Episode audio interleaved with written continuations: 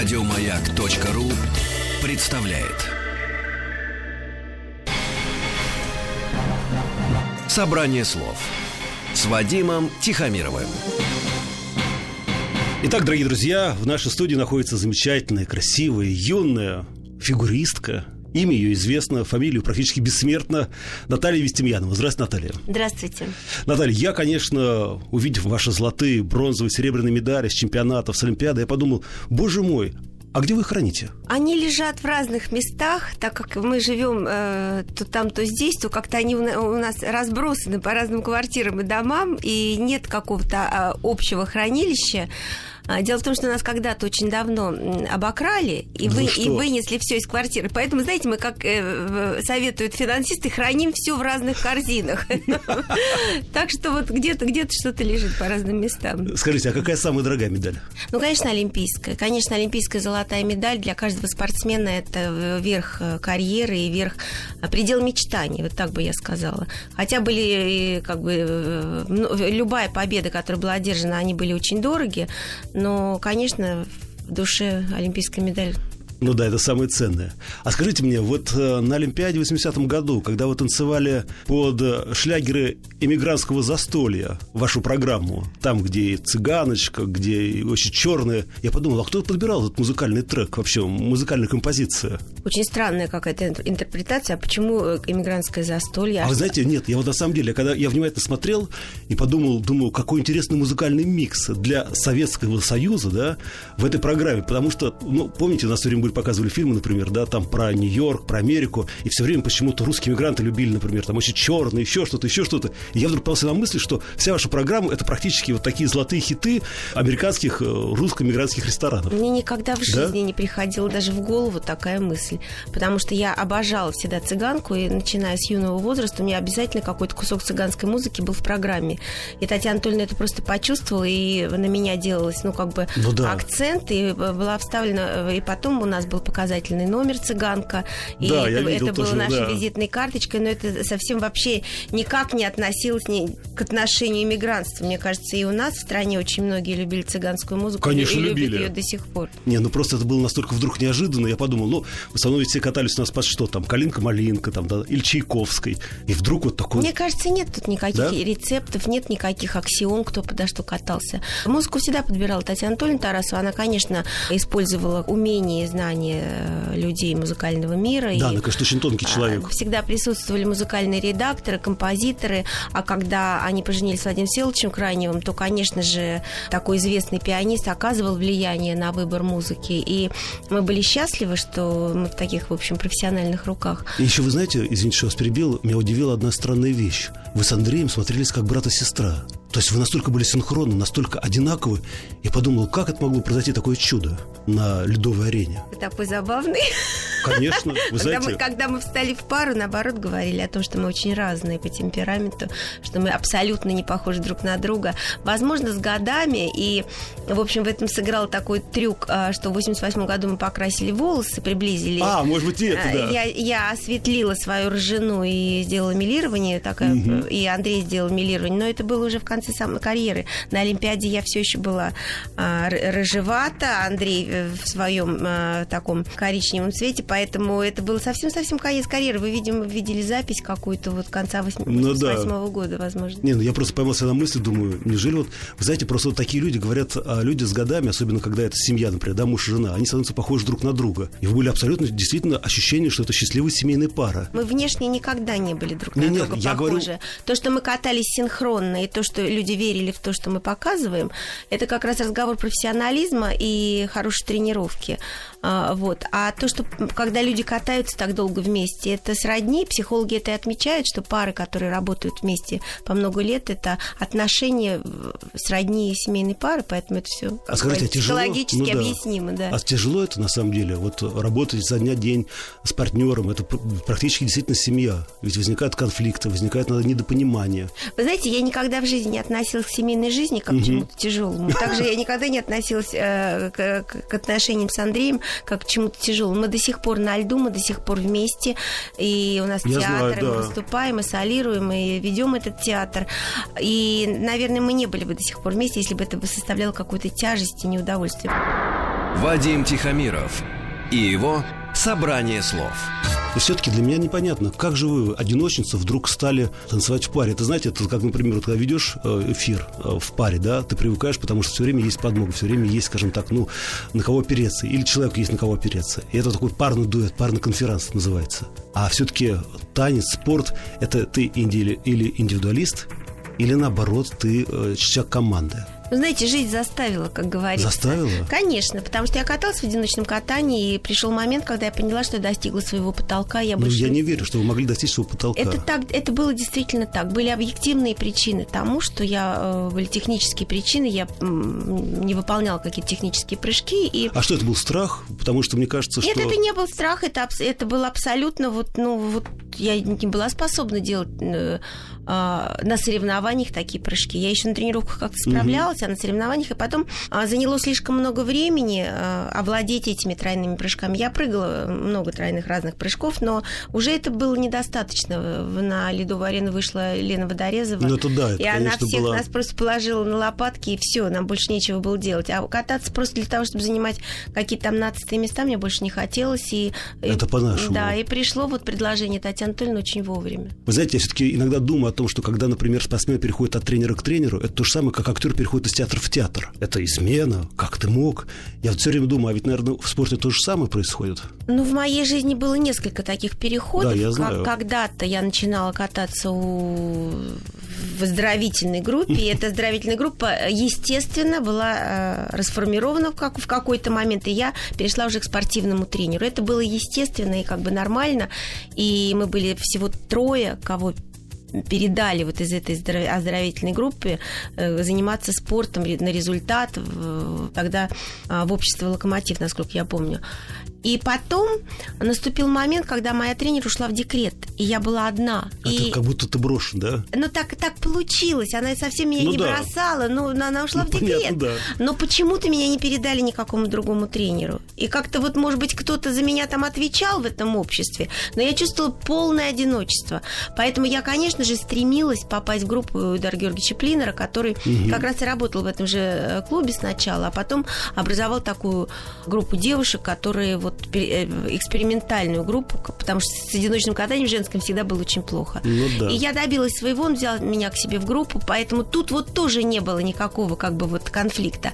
Но когда я уходила от, от Эдуарда Георгиевича к Татьяне Анатольевне Тарасовой, как бы уходя из одиночного в танце, вот тоже это должно было произойти, в общем, довольно естественно, потому что, ну, все понимали, что я уже... уже все, на издыхании.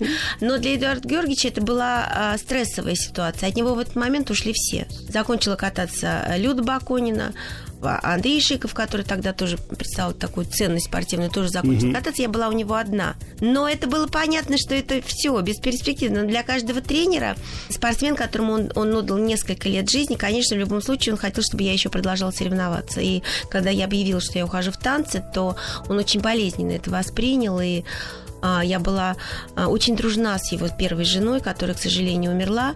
И сразу после этого я пришла к нему тренироваться. Но она, умирая, как бы ему завещала: возьми эту девочку, она очень хорошая. Я с ней была знакома. И как бы это был очень, очень тяжелый момент, когда Эдуард Георгиевич мне сказал, я принесла ему букет угу. цветов, уходя, и он сказал: положите цветы на могилу Любы. В общем, для меня это было ужасно, абсолютно. Ну, вот как так. Вы?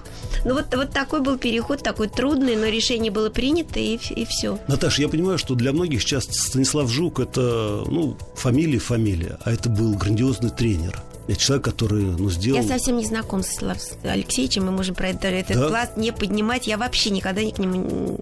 Ну, когда-то мы выступали параллельно с Аней Кондрашовой, я уже в танцах, она в одиночном, и как-то мы сталкивались. Но я совсем да? не знаю Жука. Мне просто казалось всегда, что, ну, ваш мир – это такой достаточно узкий мир, и что все друг друга знают. Я знаю его издалека, да, да, но... Не, не, нет, я, я просто подумал... Не, мне совсем не о чем сказать. Ну да. Тогда перейдем к более... известным вещам. Ваш супруг Игорь Бобрин. Меня, конечно, очень тронула эта история, когда они с Ириной Родниной приехали к вам на день рождения. Тогда еще, по-моему, вы жили где? В теплом стане. В теплом стане. В теплом да. стане жи... я, я жила с родителями, и я уже каталась в группе Татьяны Анатольевны Тарасовой, ну, да. а в группе царила такая фантастическая атмосфера поддержки друг друга. Вот Татьяна Анатольевна это умела. Мы все дружили, мы все много выезжали я на сборы, потрясен, на ведь они же были олимпийские чемпионы, ведь да? Да, конечно, они были абсолютно звездные люди, но... Приехали, но мы вместе готовились, мы да. вместе готовились к, к Олимпиаде. Я же в конце концов на Олимпиаде жила в одной комнате с Ирой, и поэтому, наверное, вот это. Вы с Ирой? Ну, нет, нет, нет, я естественно, пони... потому что это были женские комнаты и мужские. Ну, нет, я, я про другое. Я просто думал, игры. Что если ты э, спортсмен, у тебя должен быть отдельный номер. А тут, это оказывается... Олимпийские игры. А, у всех ну, да. одинаковые условия. Все живут в одинаковых условиях. Ну, в принципе, это правильно, да. Да. И, и живут в студенческих общежитиях, живут э, в, в довольно спартанских условиях. Это всегда присутствует на Олимпийских играх. Поэтому вот э, Ира ко мне хорошо относилась, я ее не раздражала, наверное. Да, у Иры характер, я брал несколько раз у нее интервью, конечно. Она замечательная женщина, но такая очень болевая. Она очень хорошо ко мне да. относится, и до сих пор она, у нас хороший контакт всегда, и поэтому вот, вот а они, скажите, они собрались и приехали. Игорь в этот момент тоже, видимо, был в Москве и тоже приехал. А вот искра, когда она возникла между вами с Игорем?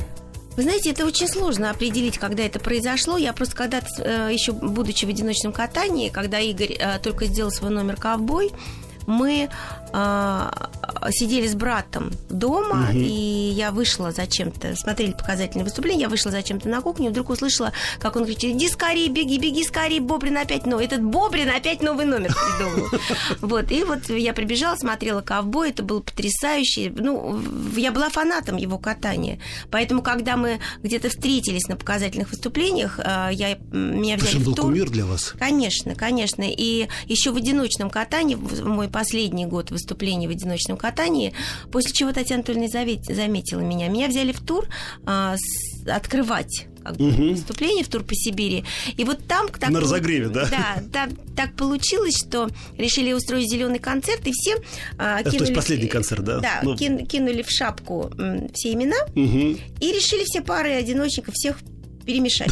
И мне достался Бобрин. И мы должны были какую-то картинку на льду присутствовать. Ну, это был, да? был легкий поклон, вот просто поклон. Не было времени делать что-то. Просто решили, что все на, показа... на финал угу. выйдут все в разных интерпретациях. Вот мы с Игорем буквально на полу, на резине, ну, вот да. в этом дворце спорта мы должны были что-то быстро придумать.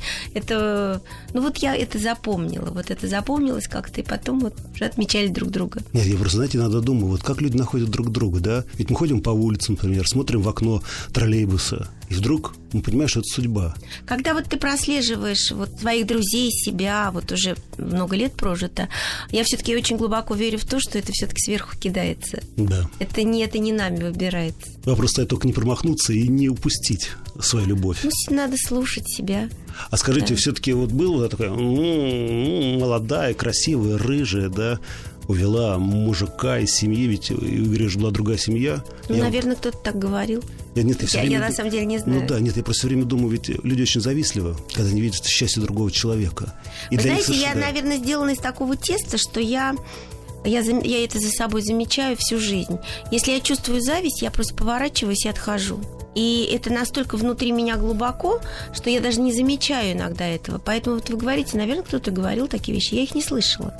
Знаете, я вот смотрю на вас и понимаю, что э, кто-то ошибается. Или мои глаза ошибаются, или то, что мне написали, да, год вашего рождения.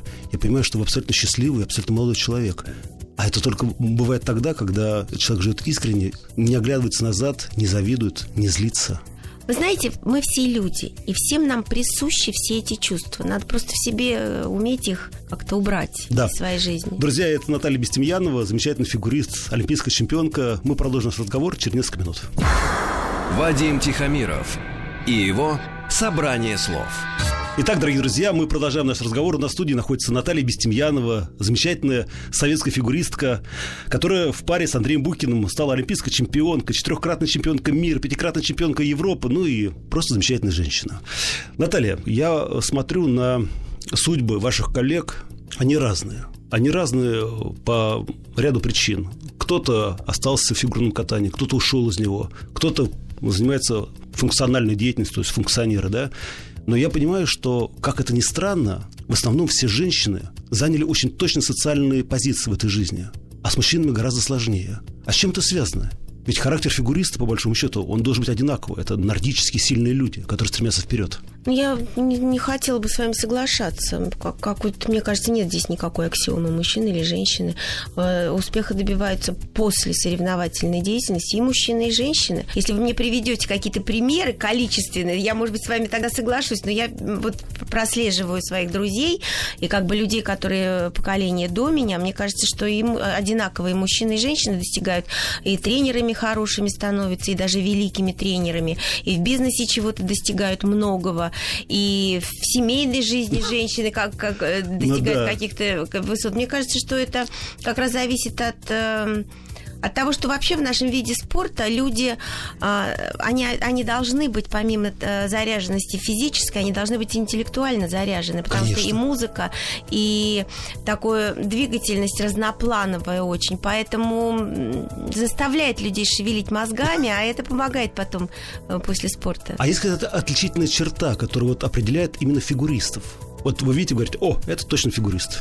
Мне кажется, так, такой уж прям черты нету, да, люди всегда очень хорошо должны выглядеть люди, помимо того, что должны быть физические какие-то качества очень сильные, координационные вещи должны быть очень сильные, человек должен быть музыкальным плюс к тому же, но внешность тоже очень важна, поэтому, конечно, люди должны быть красивыми. Скажите мне, когда Ирина Роднина бежала с олимпийским факелом вот навстречу открытию Олимпиады, вот что было у вас в душе?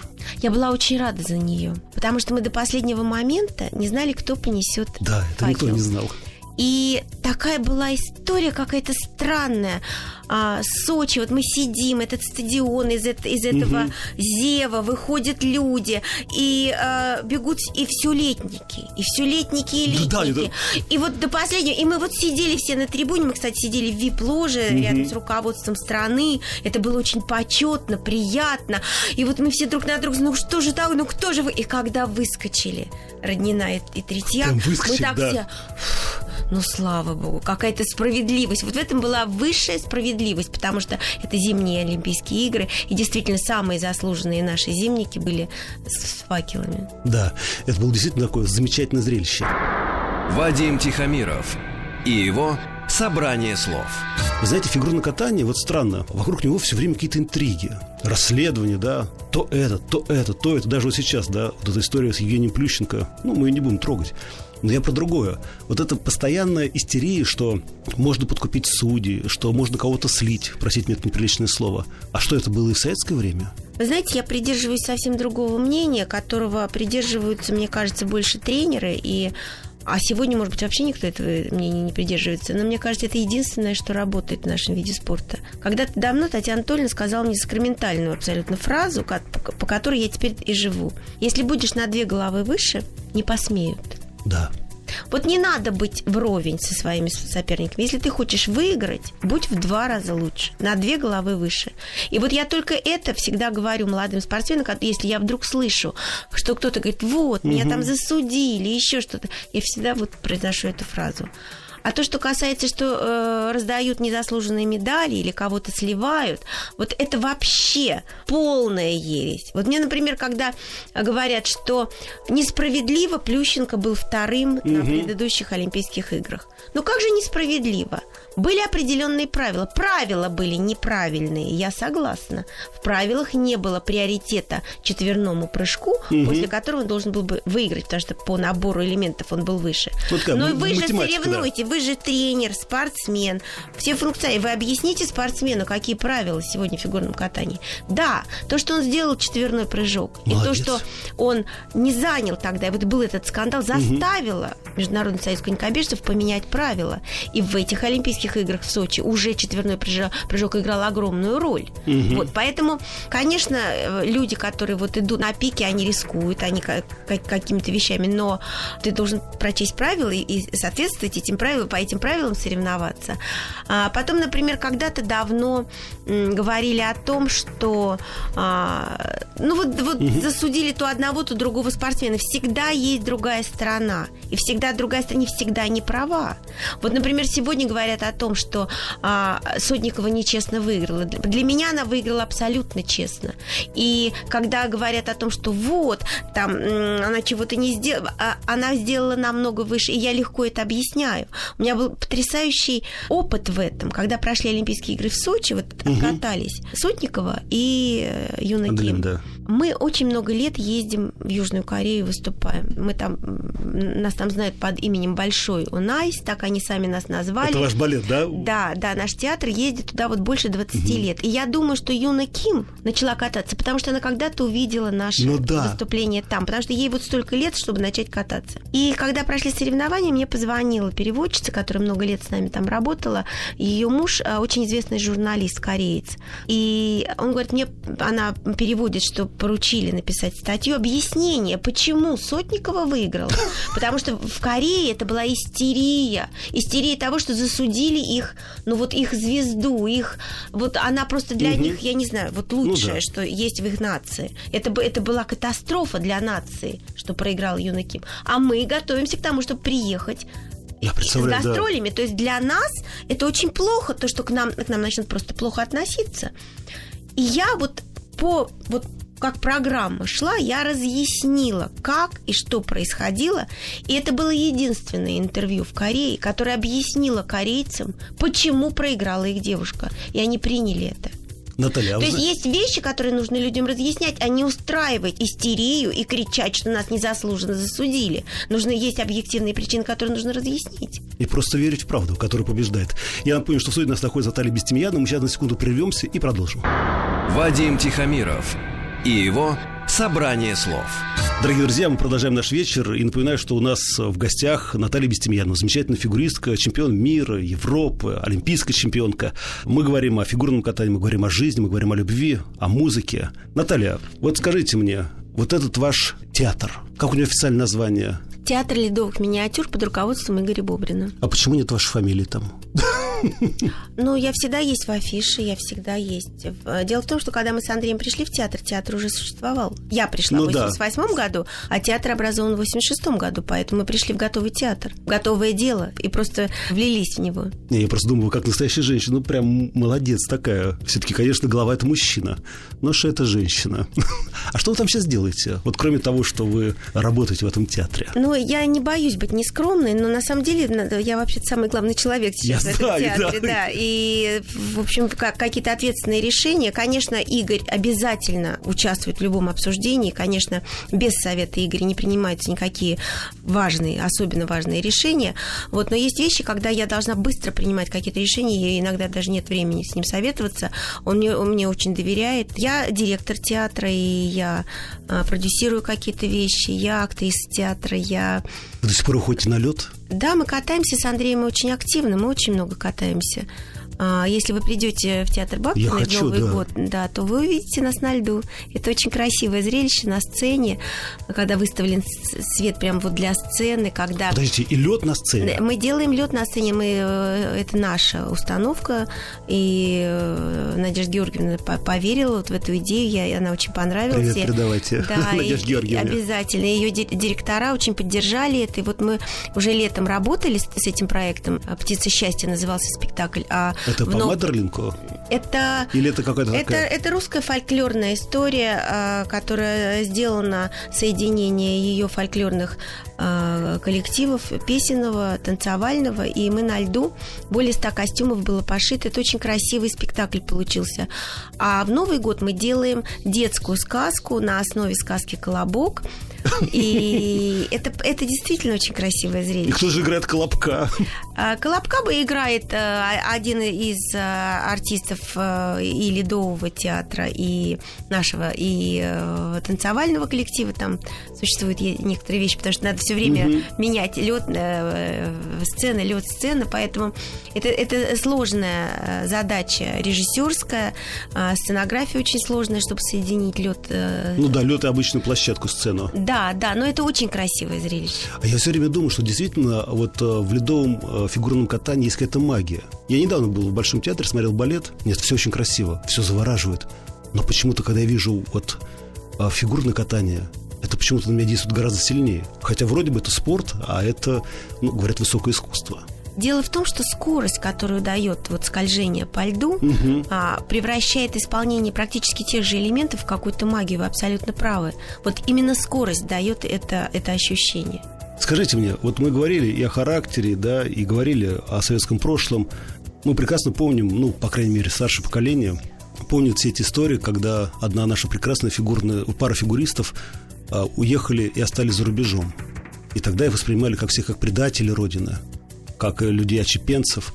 А позволяли вам общаться с людьми а, вот там, на спортивных соревнованиях, те, которые уже не являлись советскими спортсменами? Ну, понимаете, о ком я говорю. Ну, мы говорим о Белоусове, да, и Протопопове. Когда я была маленькая, то я вышла на лед именно потому, что я хотела походить на Людмилу Белоусову. Они были, конечно, изумительные. И я никогда в жизни не могла ни в каком интервью это сказать. Я всегда говорила, я хот... вышла, пошла кататься, потому угу. что хотела быть похожими, похожей на э, известных фигуристок ну, того да. времени. Вот как бы так я говорила. А, они были абсолютно кумирами нашими, когда вот мне было четыре года, и это было ну, абсолютно фантастическое зрелище. Они побеждали на всех абсолютно мировых. И потом было огромное счастье для меня, что они были еще в стране, когда мне было лет шестнадцать, наверное, я выступала на, как, ну, на каких соревнованиях в городе Глазов. И они приехали, знаете, да, они приехали туда на показательное выступление, и я до сих пор помню, как я стою за бортиком, и они мимо меня проезжают в этой своей ласточке угу. фантастической. То есть это, ну, незабываемое мгновение. Потом, когда они уехали, конечно, мы не могли не говорить о них ничего, но когда мы за границей видели их, мы, конечно, с ними разговаривали, общались. И не боялись, что вас, например, застучат, скажут: ай-яй-яй, с кем-то вы общаетесь, дорогие друзья? Но если вы сидите на трибуне, или они подходят к тебе к разговору, ты же не можешь побежать от них. Ну, это глупо нет. и смешно. Поэтому ты всегда, у тебя было всегда объяснение. Нельзя вести себя глупо. Не может советский гражданин вести себя глупо. Поэтому, поэтому всегда было объяснение. Скажите, Наталья, а к вам подходили с предложением о том, что, Наташенька, давайте останемся у нас? Вы такая замечательная, такая красивая. У вас столько будет поклонников, денег, Вы успеха. Знаете, мы с Андреем оказались в то счастливое время, когда мы закончили свою любительскую карьеру. Мы были первыми фигуристами, которые выступали на профессиональном чемпионате мира после знаю, да, отъезда да, да. Людмилы и Олега. Поэтому мы как раз успели, мы успели и поработать в профессиональных шоу, и нас приглашали в огромное количество шоу, и мы работали столько, сколько нам нравилось. У нас не было абсолютно никакого желания жить постоянно в Америке, но мы достаточно поработали там, и ездим туда до сих пор, и у нас существуют рабочие визы, чтобы рабоч- работать в Америке. Поэтому мы как бы люди мира, и слава тебе, Господи, мы вот как раз попали в то время, когда мы не оказались закрытыми в своей стране, да. Вот как Белоусова и Протопопов, они были вынуждены уехать, потому что они не могли принять ни один контракт. Вот это ужасно, я думаю, все время, ведь так короток век любого художника, артиста, фигуриста, и вдруг, когда вот такое эмбарго, типа того, ты должен быть здесь и больше нигде, это, конечно, накладывает такой очень неприятный отпечаток на тебя. Вадим Тихомиров и его «Собрание слов». Я смотрел ваши архивы, да, и увидел фотографию, где вы вместе с Анатолием Карповым. А кто у кого выиграл в этой шахматной партии? Это смешная фотография, да, я там, я там ужасно смешно выгляжу, да. да. На самом деле я даже не помню, но это было здорово, что вот, вот, я, я хорошо помню этот день. Этот а матч. Как это произошло, скажите? Это мы уже закончили выступать в Сараево, mm-hmm. прошли уже соревнования, и, наверное, я не помню, где это было, наверное, в Русском доме. Да-да-да. Да, наверное, всего. В Русском доме, вот мы куда-то заглянули в какой-то зал, увидели, что там идет игра, а я с детства играла в шахматы, и мы с Игорем очень любили раньше играть в шахматы. Сейчас в последнее время перестали почему-то. Надо, наверное, Времени, возобновить, что, да. возобновить эту историю. Да. Но сейчас как-то все электронно, а тогда ну, да, вот это да, вот да. шахматы, вот это выставление фигур. Угу. Это. Мы да. все, я с папой очень любила играть, с братом. Вот, поэтому я прям сразу села, потому что это как-то напомнило мне о юности, о детстве. Ну, кто выиграл, не помните, да? Не помню. Ну, конечно, Карпов. Ну, это не да, обсуждается. Это, это великий, это великий это человек. Это не обсуждается, да. да. А, и все-таки, Наталья, так как у нас разговор такой стал мягкий, я вот не могу понять, а как же все-таки вы умудрились не пожениться со своим партнером? Потому что, ну, чаще всего в фигурном катании, когда люди танцуют, они рано или поздно вступают в законный брак. Как это произошло все-таки? Ну, опять же, здесь нет никаких я знаю, аксиом. Что да. Абсолютно нет никаких аксиом. Дело в том, что, когда мы с Андреем встали в пару, то... Так много всего нужно было сделать, как-то было не, вообще не до того, мы было очень ну, короткий срок, да. надо было очень много сделать. И когда мы встали в пару, на самом деле я уже была влюблена в Игоря. И как-то уже Андрей не был героем моего романа. А потом мы очень подружились. Мы, у нас прекрасные отношения до сих пор. Андрей глубоко порядочный человек, и, конечно, с ним очень приятно дружить. Кстати, передать ему да, тоже привет. Обязательно да. передам. А, и... А... Вообще мне очень повезло в жизни, да. что, потому что, знаете, бывает, вот попадется тебе партнер, гениальный партнер, а вот такая сволочь будет. А у меня был и партнер гениальный, и есть он, и человек хороший. Скажите, это а... большая редкость. А если вы ошибались, он прощал вам ошибки на льду? Вы знаете, когда шел такой вот уже на счет, вот знаете, ну, да. на каждую единичку, то бывало, что я падала на соревнованиях, он очень злился. Но как-то вот он собирался. И, то есть держался, и, да? Держался, ну потому что нельзя, если ты рассоришься, в следующий день уже произвольная. Я часто падала в оригинальном танце, это ужасно. Так, почему вы падали? Ну, кто, кто тут скажет, почему? Ну, слава богу, последние несколько лет, когда надо было выигрывать, уже нигде я не падала, и все было хорошо. Слушайте, это же боль, это же больно просто, это просто больно падать. Да нет, ну нет? уже никто больно не падает. Уже, уже все, уже, да, уже, уже, уже да. Там, там большая шишка. Нет, уже нет. это не до того. Ну, вот сейчас, например, да, нас слушают мамы и говорят, ой, ну хотел бы я, чтобы мои дети стали фигуристами или нет? Вот что бы могли им посоветовать? Я бы, конечно, сказала да, потому что фигурное катание – это абсолютно фантастический вид спорта. А вот у меня есть внучатый племянник Илюша, которого угу. мы в этом году поставили на коньки, Сколько и он ему? начал кататься. Ему только что исполнил, исполнилось четыре года. четыре года на коньки? Это самое время. В наше время ну, уже да. в четыре года группы уже все берут. И значит, мне вы кажется, были поздний ребенок да, практически мне... в фигурном катании. Да, да, мы все позже начинали. Во всяком случае, мне кажется, это очень полезно. Даже если а, дети не посвятят потом свою жизнь фигурному катанию, то для начала, для какой-то закалки организма это очень хороший вид спорта, потому что нужно заниматься и хореографией, и УФП, и на льду кататься, угу. и быть в тонусе. Мне кажется, даже дети, которые, может быть, много болеют, они перестают болеть. Конечно, они просто да, закаляются. Да, конечно. А скажите мне, а вот коньки как-то зависят от того, хороший ты становишься фигурист или нет? Ну, когда я начинала кататься, то я начинала на каких-то очень простых ботиночках э, с коньками, которые мама сумела купить в спортивном магазине. Но потом наступил момент, когда э, мне повезло, и Марина Титова, известная тогда фигуристка, чемпионка Советского Союза, подарила мне свои старые ботинки. И моя тетя работала вместе с ее мамой в одном месте. Они очень дружили, и поэтому так мне перепало.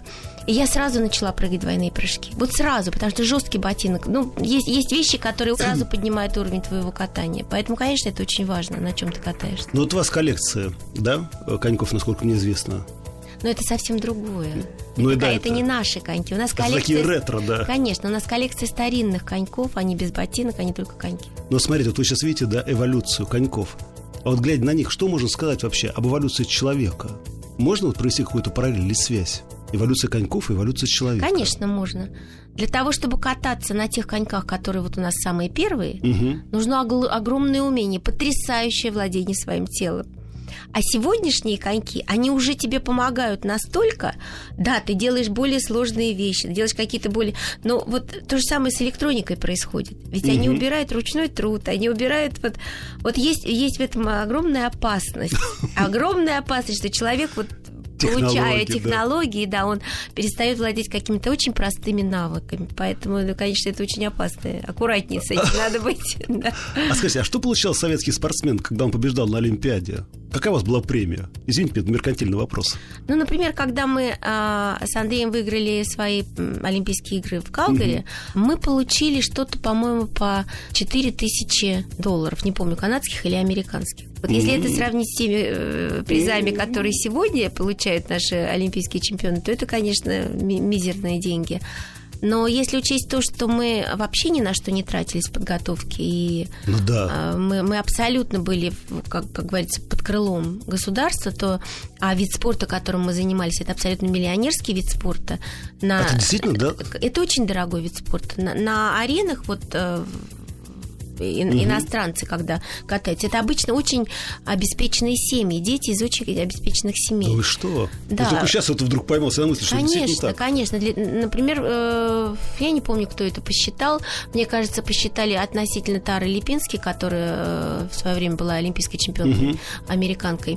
Родители заложили дом для того, чтобы она могла кататься. То есть было поставлено на, на карту, было поставлено все. И если бы она проиграла, это был бы крах семьи. Поэтому ты начинаешь думать, думать о том. Конечно, конечно. Поэтому э, и сегодня государство очень поддерживает наших спортсменов. Поэтому это, конечно, потрясающе. Ну и, конечно, большое счастье, что вот эта Олимпиада вдруг еще раз показала и доказала, что российские спортсмены — это лучшие спортсмены. Вы знаете, это было что-то удивительное в Сочи. Да, это чудо. Мы, мы никто не верил в то, что вообще наша команда может так вот подняться. Это было настоящее чудо, которое совершили люди. И ну и потому что, наверное, на трибунах сидят такие люди, как вы.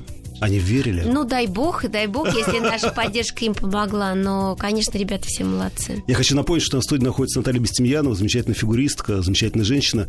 Через несколько минут мы опять продолжим наш разговор. Вадим Тихомиров и его «Собрание слов». Друзья, я напоминаю, что в студии находится замечательная фигуристка, олимпийская чемпионка. Мне кажется, бывших не бывает, олимпийских чемпионов, чемпионов мира. Это Наталья Бестемьянова. И мы говорим о фигурном катании, мы говорим о жизни, мы говорим о спорте, и мы говорим о правде. Как раз олимпийский титул, к нему никогда не представляется... Да, экс. Экс. Это, это вот почему он так ценен для спортсмена? Наталья, вы знаете, готовясь к этому интервью, я, естественно... просматривал и ваше интервью, и меня это очень приятно тронуло. Несмотря на то, что я по национальности русский, меня очень тронуло, как вы честно и как вы даже с такой, с некоторой болью говорили о том, что ваша мама еврейка, что в советское время вы не могли открыто, по крайней мере, сказать о том, что у вас течет еврейская кровь, а мама вообще это скрывала. Я подумал, какой это ужас, когда мы, да, находясь в нормальном состоянии души и тела, и сердца, должны что-то скрывать. При всем том, что Советский Союз был как бы типа открыт всем. Все, как говорится, все равны в этом мире. И вдруг оказалось, что это не так. Вы знаете, вообще это э, страшная история, и уже она прошла. Ну да. Слава тебе, Господи, она прошла, но очень опасно, чтобы это не возобновилось опять. Я вот тоже об этом думаю. Да, всегда. Поэтому мы должны э, все время помнить. Ведь сегодня, например, э, многие говорят, что не было концлагерей, да. и, и что э, евреев не уничтожали, или что, например, во Львове не убивали евреев. И вот когда начинают про это говорить, меня это просто пугает. Потому что память человеческая очень коротка. Значит, нужно писать книги, значит, нужно делать передачи, значит, нужно про это напоминать молодому поколению, потому что забывать об этом ни в коем случае нельзя. Нет, и вот я говорю, меня это очень, конечно, порадовало. А скажите, а вот рыжий волос – это действительно ваш настоящий цвет волос? Да, моя мама была рыжей. У нее в семье, она рыжая была, она и ее старший брат, а... Ее родители были темноволосыми, mm-hmm. рыжей была ее бабушка. Вот поэтому очень интересно, что а, а, мне передались, а, ну, говоря да. через поколение, ну вот так получилось, да. что мне передались ее рыжие волосы. И что, вас действительно звали рыжая кошка? Нет, рыжей кошкой меня не звали, да? Меня звали рыжей бестией. Ну да, в принципе, это гораздо точнее.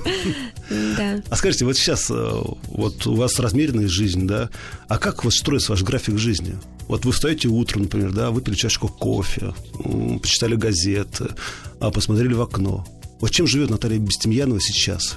Но я, как уже говорила в самом начале, я... Что на, на мне все, на да? На мне все, да. Поэтому покой мне только снился.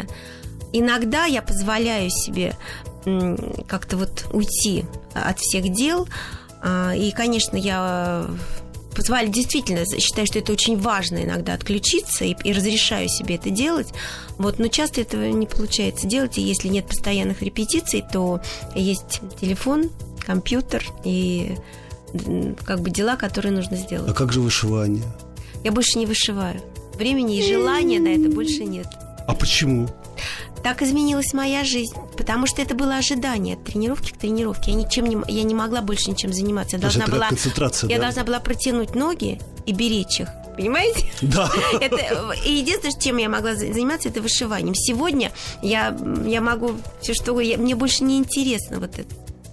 Скажите, а вообще вот в ледовом мире сейчас современном ледовых театров вообще сильная конкуренция? Есть, скажем так, те, которые могли бы, например, затмить ваш театр? Конкуренция существует, но мне кажется, мы занимаем такую определенную нишу, в которую никто не, ну, не, не, не лезет, идет, да. потому что она довольно сложная.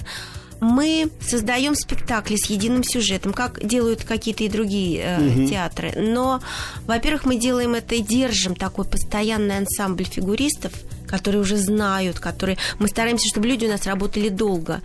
А, и тогда это создается вот эта атмосфера внутри, которую очень сложно... Со- со- Такого репертуарного вокруг, театра. Вокруг да. нас сплошные скороспелки. Да. Они появились, распались, появились, распались. И при этом бесконечная смена людей внутри. Поэтому создать вот такую атмосферу, которая создает спектакль, которая проживает спектакль, очень сложно. Поэтому я уверена в том, что мы, в общем, одни в нашей нише. Ну, это хорошо. А скажите мне, вот хореографии вообще на э, ледовой арене, несмотря на то, что, ну, как мне не нравится, когда говорят, вот фигуристы выступают на ледовой арене, потому что ледовая арена — хоккеисты. Сразу получается, что мы находимся на чужом, как говорят, на чужой поляне. Но возвращаясь все-таки к фигурному катанию, а известный хореограф вообще когда принимали участие в постановке номеров для фигуристов? Мы в свое время с Андреем работали с э, Дмитрием Брянцевым. И он очень много сделал для нас, для формирования нашего стиля. Он поднял нас на какой-то другой уровень. А чем был известен Брянцев? Брянцев очень известный балетмейстер. Он был художественным руководителем театра Станиславского Немировича-Данченко. Думаешь, да. И, к сожалению, он очень трагически погиб. И это произошло совсем недавно. Он пропал. Я... Да. В Австрии. Да. И совсем недавно как бы стало да. понятно, что он погиб. Вот. Я знаю, но это, до, это того, как он, до того, как он стал... Это... До того, как он стал художественным руководителем, он был просто известным балетмейстером. И он дружил с Татьяной Анатольевной Тарасовой и э, как бы был вхож в ее угу. круг. И она попросила его поработать с нами вот э, на протяжении, по-моему, двух так сезонов. Вот он помогал это? Нам делать программы. Это было в восемьдесят, по-моему, первом году.